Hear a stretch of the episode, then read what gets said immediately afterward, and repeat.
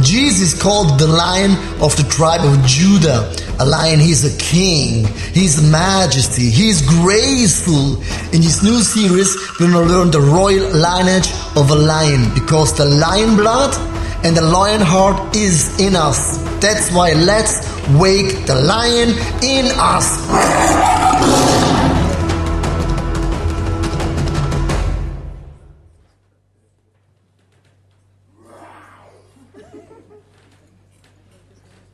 Dobrý večer, ahoj. Mně se tahle znělka tohle úvodní video hrozně líbí, zvlášť když pastor Leo Bigger z ICF Zurich vydá konečně ze sebe ten zvuk toho lva. Takže mě to vždycky inspiruje, když to vidím, slyším. Potřebuju to jako zkusit taky, jestli je ve mně kousek toho lva. Tak co myslíte, je tam? Jo, díky. Teď jsem trošku znejistě, protože jsem tam položil otázku a mohl jsem se dozvědět pravdu, že? Tak my jsme někde uprostřed naší série uh, Lionheart, Lví srdce, a koukáme se na lva, jako například toho, jaká je jedna z charakteristických vlastností Ježíše Krista. A tak se snažíme taky použít nějakým způsobem tenhle příklad jeho charakteru pro sebe.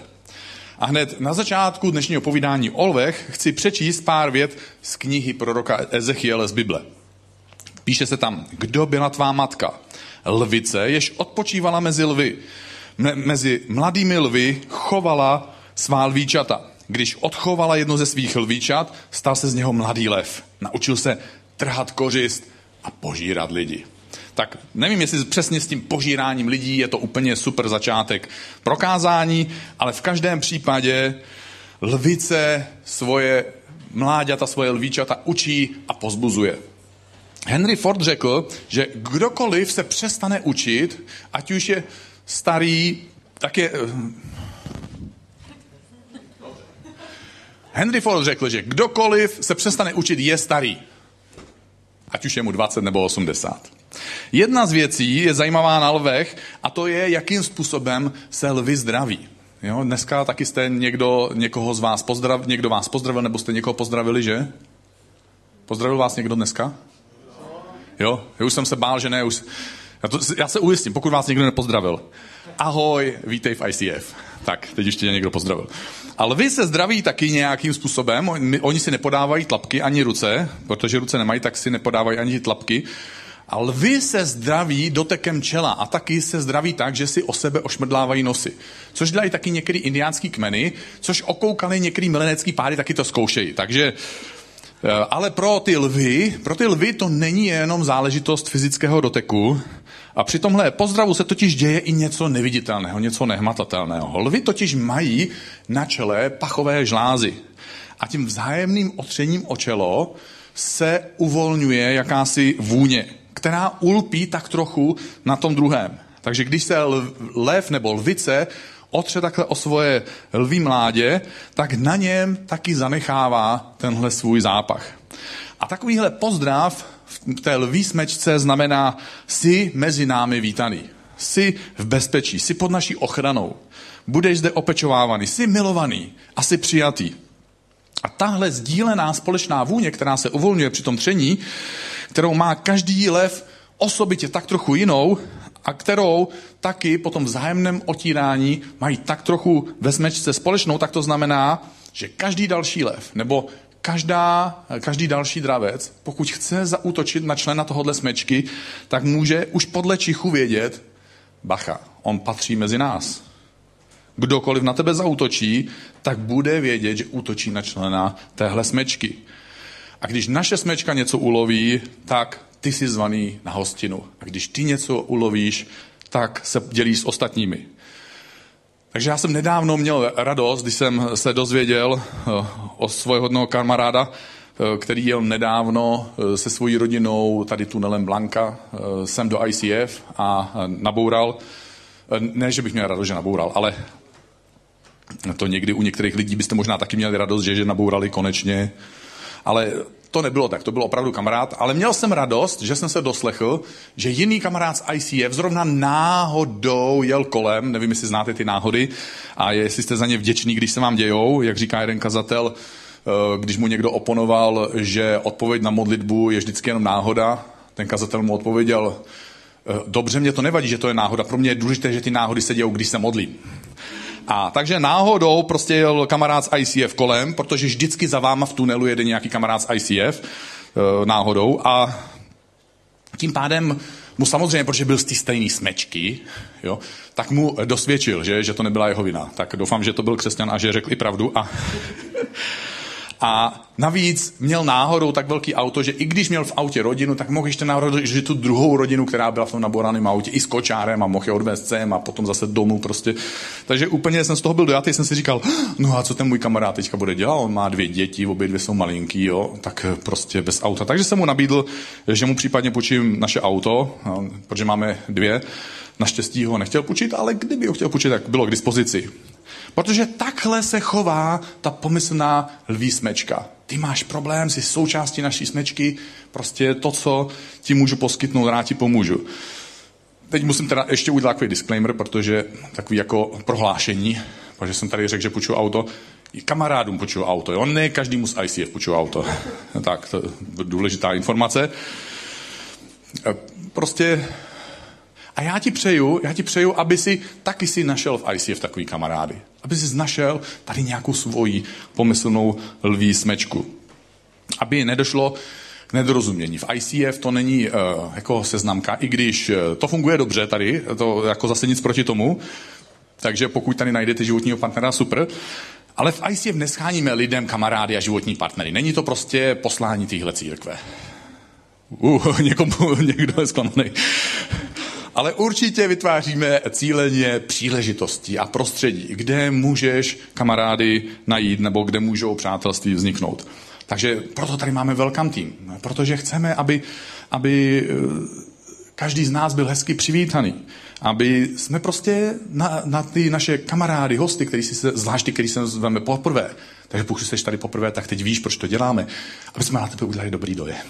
Protože nám hrozně moc záleží na tom, jaký dojem si odneseš z církve, jaký dojem si odneseš od lidí, kteří tvrdí, že následují Ježíše Krista. Ale taky chceme, aby, aby Welcome Team byl těma prvníma, který pomůžou se lidem porozhlédnout a seznámit se s někým dalším a můžou je někam nasměrovat.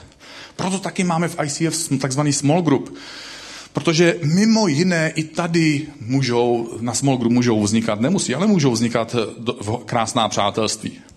A pro mě taky být součástí téhle symbolické lví smečky znamená, že beru 10% svoj, procent svojich příjmů, to já si pamatuju, když jsem uvěřil a e, doma se to dozvěděli, že teda chodím do církve, e, zjistili, že si čtu tu Bibli, takže jim došlo, že se asi teda i modlím. A pak přišla ta otázka. A nedávno jsem slyšel jednoho kamaráda z ICF, který taky je krátce věřící, že zažil tu otázku taky.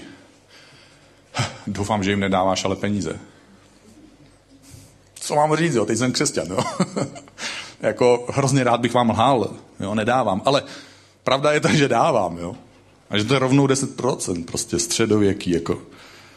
E, postupně společnost se vyvinula, takže dneska to zdanění je 40. Takže nevím, co na tom středověku bylo tak špatného zase, ale abych se k tomu klidně vrátil, kdyby to nějaký smysl mělo a šlo to. Takže já vezmu těch svých 10%, složím je do rukou lidí, který, který se snaží zpravovat ty finance eh, v téhle církvi tím nejlepším možným způsobem, což ve většině církví se snaží zpravovat nejlepším možným způsobem, protože tohle místo považuji za svůj domov. Tohle místo považuji za tu svůj pomyslnou lví smečku. Takže pak osobně tak trochu nechápu lidi, kteří vezmou těch svojich 10% a rozdají je všude jinde, než do církve, kde se, eh, kterou považují za svůj, za svůj duchovní domov. A já si myslím, že trošku mám právo to zmínit, protože tady v ICF nemáme členství. Takže pokud někdo tady dává peníze, tak to teda dává hodně, opravdu hodně dobrovolně. A já si to zkouším představit, jako, já mám rád svoji manželku a svoje děti. A eh, abych byl přesnější, já mám rád svoji manželku a proto máme děti. Eh, máme ji hodně rád, proto čekáme čtvrtý dítě. A teď si jako zkouším představit, že bych přednostně ze svých příjmů jako nezajišťoval tuhle svoji fyzickou rodinu, ale že bych manželce a svým dětem řekl, jo, jo, jako mám vás rád, jo, um, ale rád s váma bydlím, Jo, všechno je to hrozně fajn, ale nemůžu vám pomoct zaplatit bydlení, snídaně, školní výlety, družinu, školní tašku, kroužky a já nevím co všechno, ani zábavu, protože Bůh mě vede k tomu, abych sousedům koupil jogurty, protože oni chudáci nemají na jogurty. A taky, abych, abych bratránkovi přispěl na školní tašku. A navíc jsem zjistil, že můj spolužák ze základky má syna a ten chodí bos do školy. A to přeci chápete, to není dobré, když syn mojeho kamaráda chodí do školy, takže na vás prdím, protože myslím na všechny kolem. To přeci dává smysl, že? Jasně, ano, tak. Já, já se chci vrátit k, myšlence, k té myšlence o, o tom velkém týmu ještě, protože já jsem nadšený z toho, jaký ten tým tady je, jaký lidi tam jsou, jaký jsou nadšený, srdeční a jak jsou s otevřeným srdcem. Protože máme to z jednoho důvodu. My se o každýho z nás, kdo přichází, chceme takhle nějak symbolicky otřít. Podobně jako v té lví smečce. Ne jako úplně, že bychom se o sebe otírali, jo? to by bylo trošku divný, že jo? Jako, vítej v ICF. jo, kluci se těší, až holky přijdou. A, a, a, a ne kvůli tomu, aby prostě šlo jenom jako nějaký prachy, protože to je možná nakonec to poslední, na čem záleží, ale chceme, aby každý host i každý domácí se cítil, že je součástí té pomyslné lví smečky a že je vítaný. Aby zvěděl, že nejsi sám, že jsme na stejné lodi. Nejenom jako fyzicky, ale, ale i nějak jinak. že prostě půjdeme spolu a že jsi v naší partě a že v tom je často ta síla. Takže taky, eh, to se některým z vás stává, že některý lidi občas nepřijdou v neděli, nebo nepřijdou dvakrát za sebou dokonce. Jo? A jsou tady takový lidi, že nepřijdou dokonce třikrát za sebou. Jo? A pak teda mají eh, špatný pocit, nevím čeho, asi svědomí. Díky bohu za svědomí, že je to taková svině, že lidi k takovým věcem vede. A pak jako mají potřebu se mi omlouvat, jakože sorry, že jsem minulou neděli nebyl. Tak eh, nemusíte se mi omlouvat, protože, eh, protože sem nechodíte kvůli mně, teda jestli jo, tak super, jako já jsem nadšený, pohnuli jste zahrádku mojí ješitnosti, ale jak říká klasik, ale nechodíte sem proto, abyste si jako očkrtli nějakou povinnost, jo, že máte třeba modrý život eh, z rychlých šípů, tak jste to po obrácení předělali na křesťanský modrý život.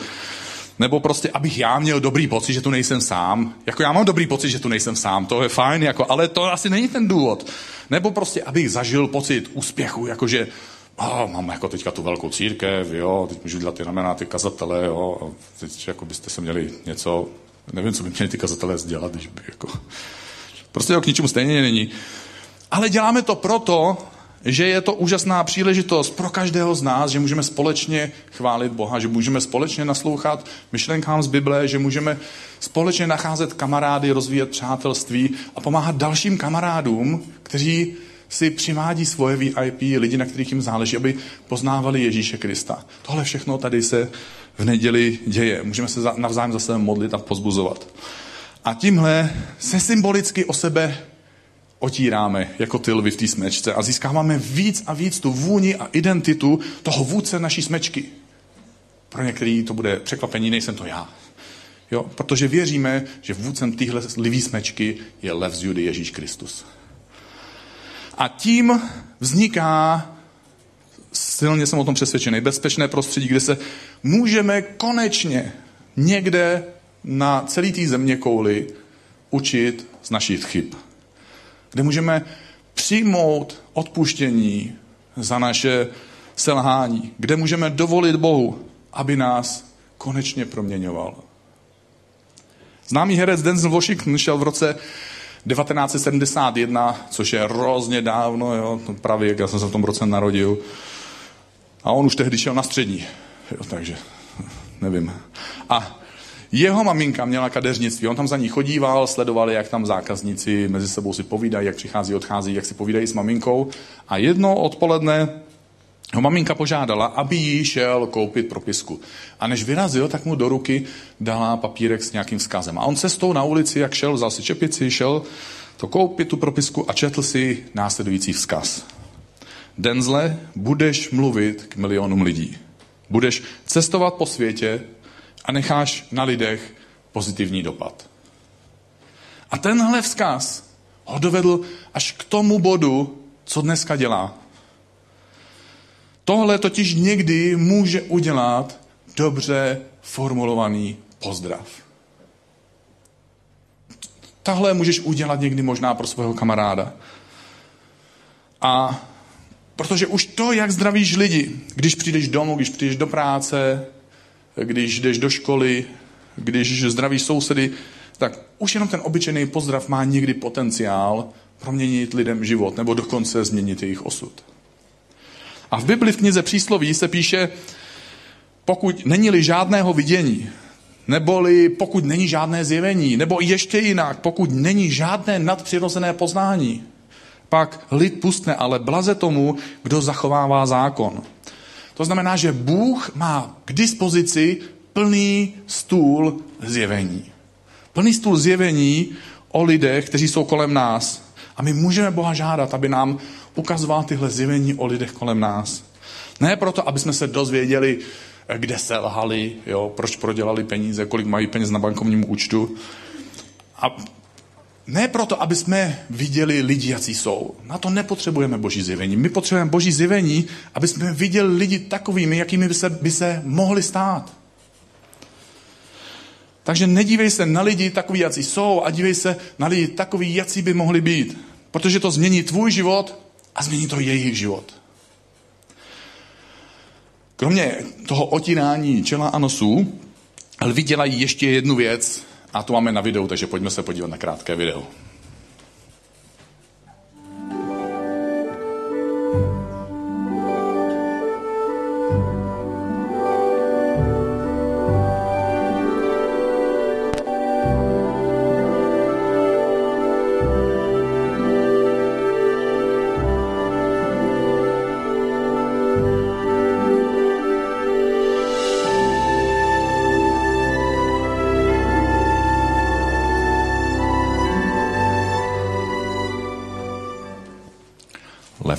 Lev odchází, kazatel přichází. Jak, jak to začalo to video, ta hudba, a teď ten lev začal olizovat, tak jsem úplně slyšel některé ty srdce a duše některých lidí v sále. Uh. Tak sladký, takže wow, jsem prostě dobrý, jo, úplně to cítím. Ale vy se nejenom zdraví otíráním čela a nosu, ale pokračují pak navzájem a podívají se jeden druhýmu na místa, kam se lev sám podívat nemůže. Oližou si místa, kde zůstala hlína nebo, nebo rány po zápasech, které si lev sám na takovém místě neolíže. A my máme v našem životě skryté vady, o kterých nevíme. A pokud nemáme dobré přátele, tak nám o nich nikdo neřekne. A také máme zranění, která někdy jsou i hluboká, možná, že i ty sám máš zranění, která jsou hluboká. A je to třeba i těžké o nich mluvit. A někdy je to tak těžké, že se nám stane, že si to necháme všechno jenom pro sebe. A zakladatel firmy Ford, překvapivě se jmenoval Henry Ford, tak pracoval na projektu nového auta. Byl teprve na začátku té svojí firmy, ale po nějaké době se dostal na konec svých možností, prostě mu došly nápady. A tenhle dneska už velký vynálezce byl najednou ve slepé uličce a nevěděl jak dál. A lidi kolem něj, včetně jeho nejbližších spolupracovníků, ho začali odrazovat a říkali mu, ať to vzdá, ať věnuje tu svoji tvůrčí energii něčemu smysluplnějšímu, než nějakému snu o jakémsi autu, které stejně nikdy nenahradí koně. Samozřejmě měli pravdu, protože všichni jste dneska přijeli na koni, že? se podívejte před loď. A jednou Henryho Forda navštívil jeho přítel. Henry Ford měl dobrého přítele a to byl slavný vynálezce. Ten se jmenoval Thomas Edison.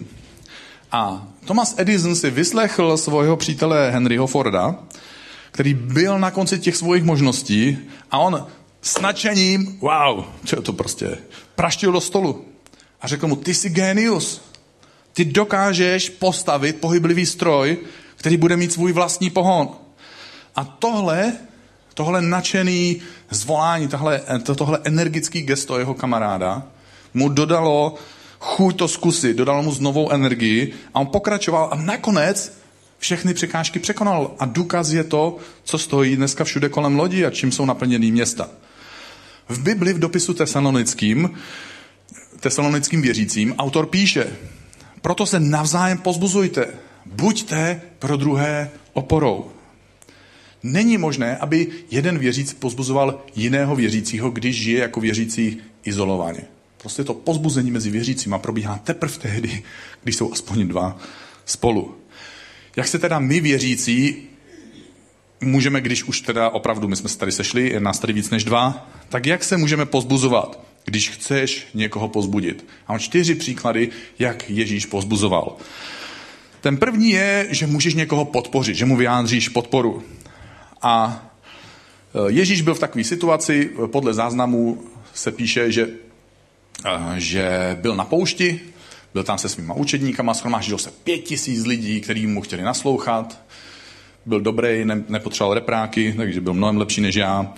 A bylo už skoro večer, Ježíšovu učedníci měli strach, že lidi budou mít hlad přes noc, protože Apoštol Petr se podíval na svoje aktovky, jo, na svoje nákupní tašky, řekl si, ty nějaký rohlíky tam jsou, ale na pět tisíc lidí to nebude.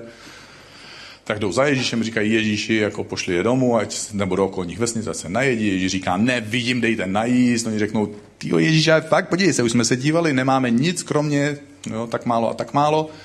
A v tehdy, tehdy se děje to, že Ježíš jim vyjádřil podporu. A stejnou podporu Ježíš vyjadřuje to, tobě a stejnou podporu my můžeme vyjadřovat jedni druhým. Ježíš mu říká, já s tebou budu v tomhle problému s tebou.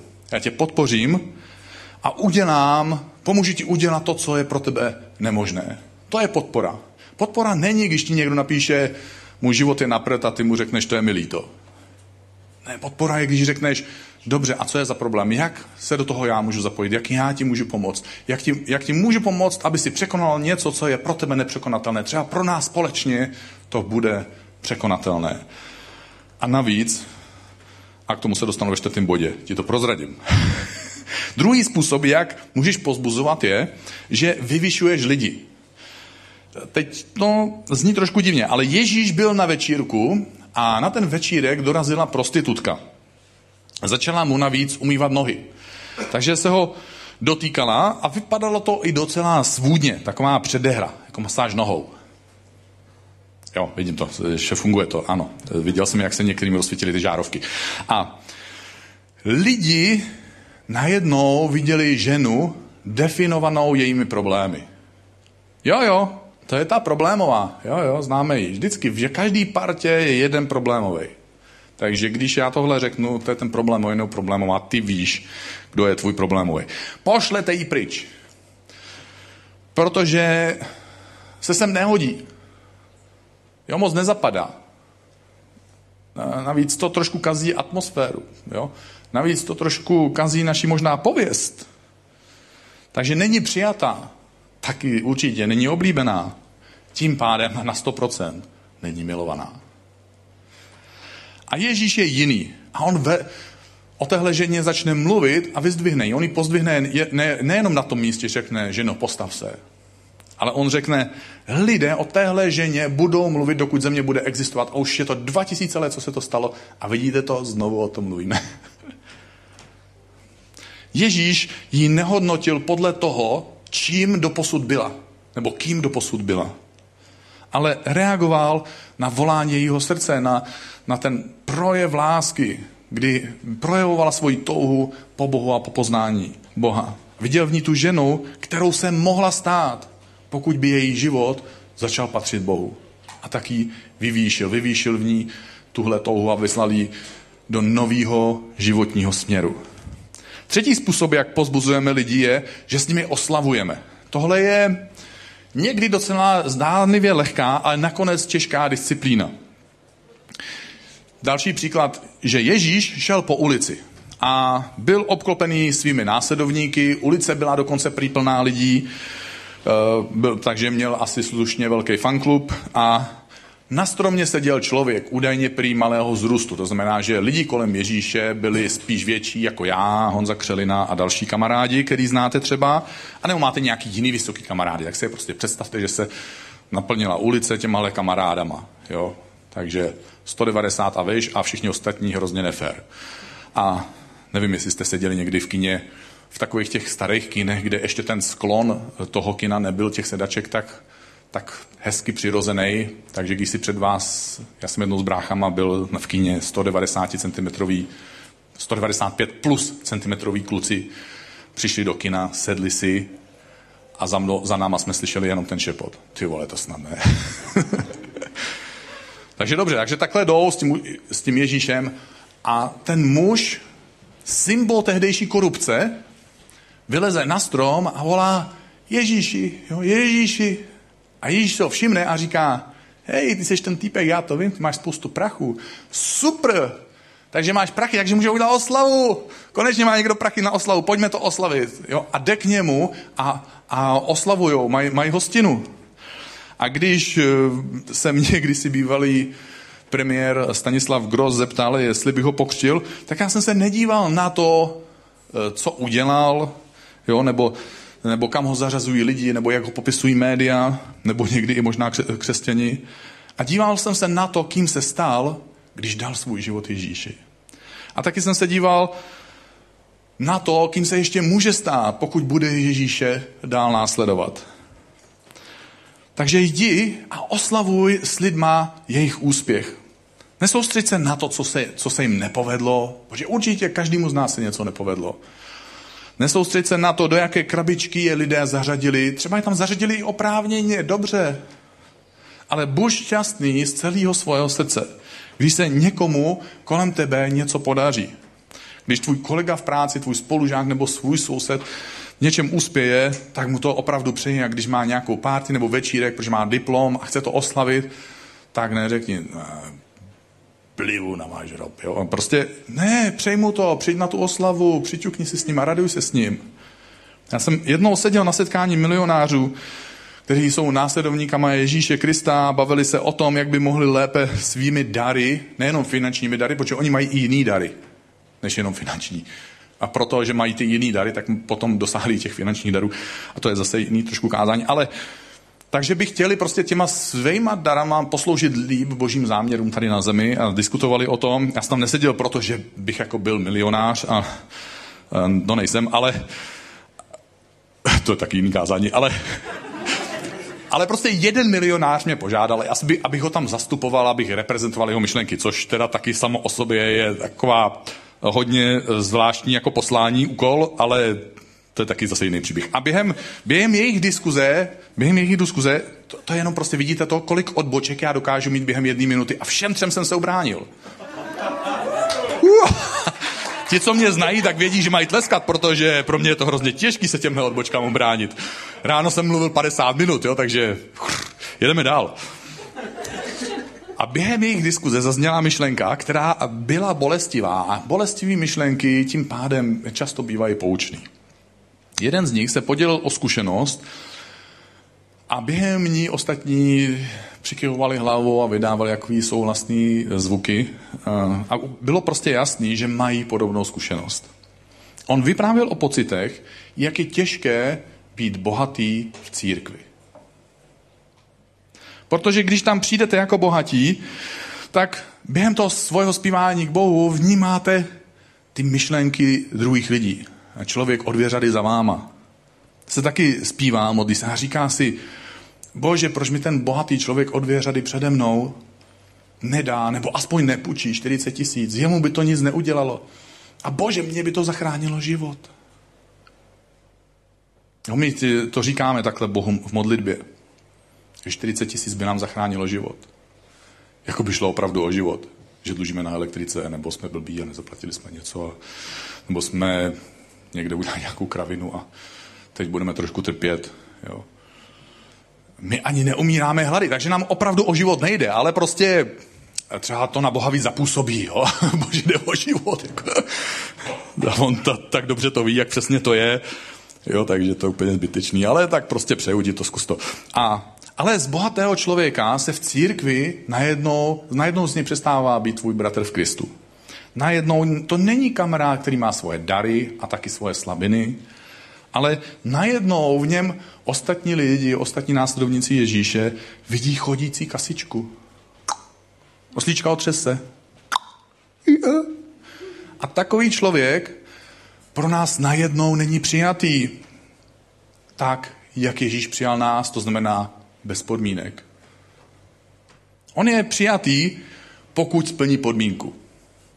Dáš prachy? Pěda, jestli ne. Protože to si asi pišný. Jo, jo. To si asi namyšlený. No jo, ty peníze, oni tě zkazili. To si asi chamtivý. Takže vlastně budeš zlý. Jo, bratře, mhm, budu se za tebe modlit. Abys prohlédnul a byl osvobozený od mamonu. A tak se často stává, že problém s penězi a mamonem nemají lidé, kteří peníze mají, ale mají ten problém lidi, kteří peníze nemají. Takže nauč se oslavovat úspěchy druhých a budeš svobodný aspoň o trošku víc od takovýchhle sklonů. Čtvrtý způsob, jak můžeš lidi kolem sebe pozbuzovat, je modlitba. Nevím, v jaké situaci jsi ty a jak pevně si jako stojíš eh, v životě s Ježíšem, ale Ježíš um, by k tobě dneska večer přišel tímhle způsobem. Já vím, že selžeš. Ne, Ježíš, já už určitě neselžu čestný pionýrský, svazácký, sociálně demokratický, KDU, ČSLácký, ODSácký, anoácký a jakýkoliv jiný. Prostě neselžu, neselžu, neselžu, neselžu, přísahám na každou politickou stranu. A poštol Petr to měl podobný. Ježíš za ním přišel a říká, Petře, třikrát mě zapřeš. A Petr říká, ty chráň mě bože, jo, já určitě neselžu. Tři, dva, jedna, teď. Jedna, dva, tři. A selhal třikrát za sebou. My někdy selžeme, ale dostaneme se do takového zvláštního pocitu. Jakože, Bůh bude teď překvapený, jako, je, to mě fakt překvapil, to jsem od tebe nečekal, jako, jo. Ne, Bůh to ví, jo, Bůh ví, co seš zač. Že jsi měkká houba, prostě, že v tobě není žádná páteř, že přijde pokušení a prostě lup, jo, vůbec nic se nestane. Někdy ani nezazní myšlenka, že bys to neměl dělat a už jsi v tom, že jako někdy tam ta myšlenka někdy tam zábrana je, dobře pro tebe, jo, máš svědomí a Duch Svatý v tobě působí, díky Bohu. Aspoň někdy. Ale prostě Bůh není překvapený. Takže Bůh možná je zklamaný, ale určitě není překvapený. A, a říká nám, a tobě říká to, co řekl Ježíši v tu, eh, co Ježíš řekl Petrovi v tu chvíli. Petře, ty, já vím, že selžeš, ty mě třikrát zapřeš. Ale já se za tebe modlím, aby tvoje víra nezahynula. Ježíš se za tebe modlí, aby tvoje víra nezahynula. Takže když ty selžeš a máš špatný svědomí, tak dobře, je to fajn, protože špatný svědomí ti někdy pomůže, příště možná mít trošku větší zábrany, ale nedovol tomu špatnému svědomí, aby tě vzdálilo od Boha, aby tě zbavilo tvojí víry. Protože Ježíš se modlí, aby tvoje víra nezahynula. A ty, pokud vidíš někoho jiného, kdo selže, tak můžeš být super křesťan, který ho teďka napraví, nebo můžeš být super křesťan, ty mu teďka poradí, což třeba máš nějaké životní zkušenosti, takže budíš, možná si značetl něco, nebo si byl na přednášce, chodil si do školy, navíc ti v hlavě na, k tomu ještě něco uvízlo. Takže můžeš předat nějaký moudro, je to fajn, ale určitě jako následovník Ježíše Krista se můžeš za toho druhého modlit. Je to jedna z nejmocnějších věcí, kterou můžeš tady na zemi udělat, protože zveš do té situace někoho, kdo se jmenuje Všemohoucí Bůh. Já když jsem uvěřil v Ježíše, tak eh, ten kazatel se mě zeptal, co kdyby Bůh náhodou byl všemohoucí. Já jsem říkal, ty odkazatel, to je hrozně silný předpoklad. To, jsem, to jako, nevím. Říkal, no a co kdyby ano? Já jsem říkal, no kdyby ano, tak co? Tak by ti mohl pomoct, ne? Wow. To je úžasná myšlenka. Modlím se za tebe, aby tvoje víra nezahynula. A možná za chvíli během modlitby se budeš moc postavit a říct, věřím tomu Ježíši, věřím tomu, že tohle je pro mě, věřím tomu, že se k tobě můžu obrátit a že můžu přijmout tuhle tvoji modlitbu i pro sebe. A ty můžeš taky druhé lidi pozdvihnout svojí modlitbou. Protože když je naše srdce plné Ježíše podobným způsobem, tak to proudí z nás a my jsme schopni pozbuzovat lidi kolem sebe tím stejným postojem, jako má lev z Judy. A my se tím pádem potom otíráme jeden od druhého symbolicky a přenášíme na sebe tu vůni Kristovy víry. A obrazně si navzájem olizujeme rány a zbavujeme se špíny tam, kam sami nedosáhneme. A v dopisu koloským apoštol Pavel píše věřícím, ten Ježíš, ten lev z Judy, ten vůdce naší smečky, on vymazal dlužní úpis. Jeho ustanovení svědčila proti nám. Ale Ježíš to všechno zrušil, všechny ty svědectví, které jsou proti nám o našich selháních. On je zrušil tím, že přibyl na kříž, kde sám umíral.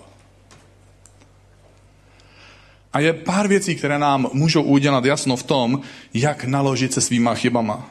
To první je, že zbav se svojí negativní minulosti a návyku. Zkus si představit tři lidi na cestě. Ten první negativní má batoh eh, negativní vzpomínek, negativní zkušeností. Někdo to naložil fakt. Díky. Takže ten batoh je těžký, jako doopravdy, nekecám ani, nemusím, díky, nemusím lhát. A, takže ho to tížilo, jo, táhlo to. Asi ubrali, protože ráno jsem si málem zlomil rameno. Tyjo. Taky děkuji. Ale prostě, když máš takový batoh na zádech, tak tě to tíží, brzdí tě to, táhne tě to k zemi. Brzdí tě to v tempu. A co si tam asi tak neseš krásného ze svojí, ze svojí negativní minulosti? Strach, hambu, pocit viny, selhání, nedostatek, jako že nemáš dost zdrojů na to, co by si spřál. Pocit nedostatečnosti, že nejsi dostatečný na to, aby si dosáhl toho, co si myslíš, že Bůh tě povolal, co by si spřál. Že by si chtěl být dobrý kamarád, že by si chtěl být dobrý následovník, Ježíš, že by si chtěl být dobrý táta, dobrý manžel, já nevím, co všechno dobrýho by si chtěl být. Ale tvoje vlastní zkušenosti ti říkají, oh, nejseš, jo, nejseš. Holka taky ne. Ale víš, co můžeš udělat? Můžeš vyndat tyhle pocity, můžeš vzít ten batoh, otevřít ho, já teďka nebudu otevírat, protože to nechcete vědět, co tam je. A, tam jsou flašky. Jsme v církvi přece jenom tak. A, ale vyndáš tyhle negativní pocity ven na světlo a víš, co se pak děje? Ten tvůj batoh ztrácí svoji tíhu. A poštol Jakub píše, vyznávejte hříchy jeden druhému a modlete se jeden za druhého, abyste byli uzdravení. A když jdeš na small group v ICF, prosím, neodcházej stejný, jako si přišel. Najdi odvahu a v té svojí smečce přátel vytáhni ze svého batohu tu věc, která tě tíží. Protože tajemství v našich životech mají zvláštní moc. Oni nás takovým zvláštním způsobem pohlcují a my se bojíme. A tě ten strach nás pohlcuje. Wow, kdyby tohle o mě lidi věděli. Hmm. Ale víš co? Tajemství ztrácí svoji sílu, víš kdy? Když přestává být tajné. To je jediný způsob, jak tajemství může ztratit svoji sílu. Pak je teda ten druhý člověk na té cestě. Ten je pozitivní, jo, takže on má svůj pozitivní batoh. On se pozitivně prostě dívá do budoucnosti. Počkej, to má popruj tady. Dobrý. Takže samozřejmě pozitivně. Takže to je lehký určitě, prostě, abych dokázal, že to je lehký. Jo? Lehký. Lehký. Tak. Takže prostě ty pozitivní myšlenky, oni jsou hrozně lehký, oni vás nadlehčujou a ale má to jako někdy, někdy jako, jako nevýhodu, že, že když člověk je jenom pozitivní, tak jako on nevidí realitu. Takže tenhle druh lidí chodí, do něčeho neustále naráží, zakopává a diví se, proč se jim dějou věci, které se jiným lidi nedějou, když přeci já jsem pozitivní, jo? No, protože jsi jenom pozitivní a ignoruješ realitu. Takže, co teď, že? Pak jsou jako ti třetí, což je jako většina z nás, že my máme ty, ty vzpomínky, a, ale chceme být pozitivní. Samozřejmě, jako dává to smysl, je určitě lepší být pozitivní než negativní, ale, ale pak to vypadá takhle. Jo? A, tak nás to jako táhne dozadu a současně pořádně nevidíme dopředu, protože si nechceme přiznat tu pravdu, která je před náma, protože jsme pozitivní. A, a, ale realita, ta vzadu i ta vepředu se nezmění jenom tím, že budeme tvrdit, že neexistuje. Ta realita tam pořád, pořád zůstává. Takže, co bude řešení? toho batohu minulosti se nezbavíš tím, že o něm budeš říkat, že neexistuje. Protože on neexistuje. Tvoje svědomí, jak jsem to řekl, je potvora někdy. Co musíš udělat? Musíš ho odložit k nohám Ježíše. Odlož svůj batoh negativní zkušenosti a vzpomínek sám o sobě k nohám Ježíše. A pak si vezmeš na záda ten Ježíšův batoh, protože Ježíš říká, že můj batoh je lehký. A když si v batohu příliš dlouho neseš tyhle zásoby z minulosti, tak zásoby v batohu mají takovou jednu špatnou vlastnost a to je, že se skazí. A oni potom časem třeba i hníjou, když je máš dostatečně dlouho. Když se v tom bude dobře rejpat, tak, tak prostě se nanesou mouchy, začnou přitahovat komáry. A nevím, možná, že nemáte ještě děti ve škole, ale ti z vás, co máte, a některý z vás máte osobní zkušenost, že jste to byli právě vy, když na konci srpna se teda maminka zeptá, tak co tvoje taška eh, bude schopná jít v září do školy, jo, a vy otevřete a najdete tam černou svačinu, že? Uuu, jo. Tam jsou jaký ty malí, bílí, kroutící se červíci, už jsou prostě pěkně macatí. Jo, já to rozmáznu, abyste to jako...